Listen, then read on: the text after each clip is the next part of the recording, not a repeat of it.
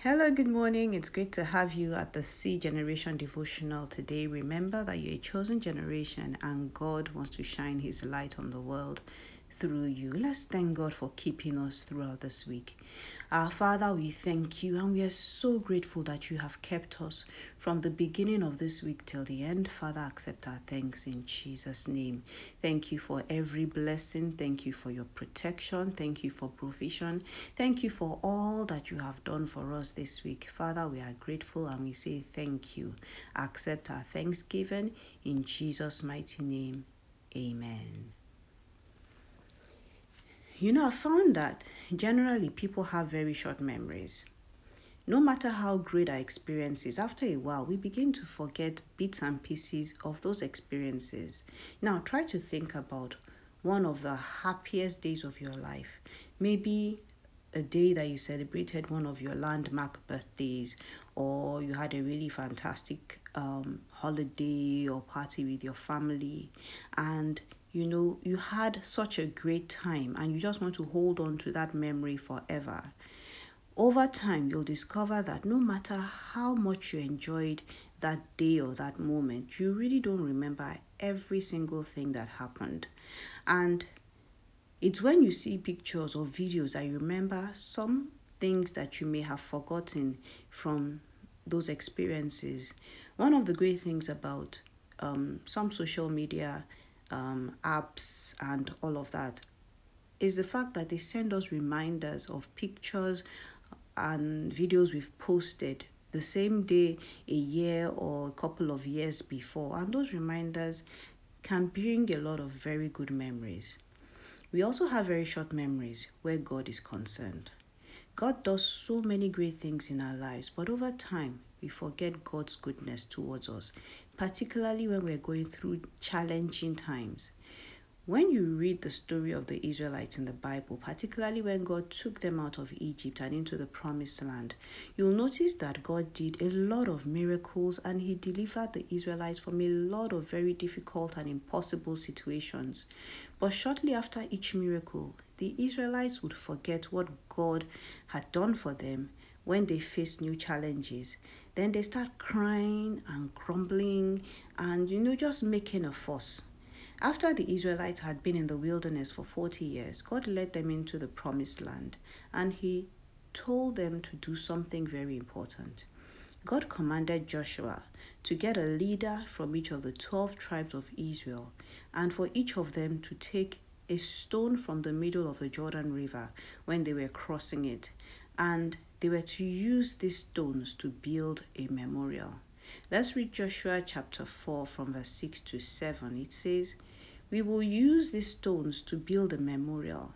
In the future, your children will ask you, What do these stones mean? Then you can tell them they remind us that the Jordan River stopped flowing when the Ark of the Lord's covenant went across. These stones will stand as a memorial among the people of Israel forever. You know, God parted um, the Jordan River for the children of Israel to pass through. And you know, God had done this in the time of Moses. God also did it again in the time of Joshua. And God said they should gather the stones and keep them as a memorial so that they would remember their children and their generations after them would remember the great and mighty ways that God delivered them and took them into the promised land. In their relationship with God, God always instructed the Israelites to set up memorials so that they would always remember the great things that he did in their lives. And that's why they set um, they celebrate the passover um, you know that's why we have the holy communion and so many memorials that god made the children of israel set up and remember. And some of them we as christians actually still remember till today. But what's the importance of all these memorials? You know the memorials are meant to encourage and motivate us. When we remember the miracles and the great things that God has done for us in the past, we are confident that God is able to do even greater things in our lives. For instance, when we take the Holy Communion, you know, Jesus said we should do it in remembrance of Him. Of his body that was broken for us and his blood that was shed for us. So, that Holy Communion, when we take it, is a memorial of how Jesus Christ died on the cross and saved us from our sins. So that when we remember it, we will rededicate our lives to God and we'll just, you know, remain faithful and in that relationship with God. So, our memorials are a record of the experiences that we have had with God. Even if we don't build physical monuments like the Israel Israelites did, we can build a journal of memorials by keeping a diary. It, it can either be written or electronic of the great things that God has done for us so that when we go back to read through them, we are driven by those memorials. Now, David was a man that built a memorial of what God did for him by writing them down in the book of Psalms. Psalm 105, verse 5 says, Remember his marvelous works which he has done, his wonders and the judgments of his mouth. If you read the whole of Psalm 105, you will notice that it's a memorial of what God did for Israel from the time he made a covenant with Abraham till when he delivered the Israelites from Egypt. David went through a lot of challenging times in his life, and I want to believe that anytime he read the Psalms, he would remember the way that God had delivered him in the past, and that would drive him to keep trusting God. In, in um, 1 Samuel chapter 17, from verse 36 to 37, when David was faced with Goliath, it was his memorial of how God had saved him in the past that motivated him to fight Goliath, despite how scary Goliath was.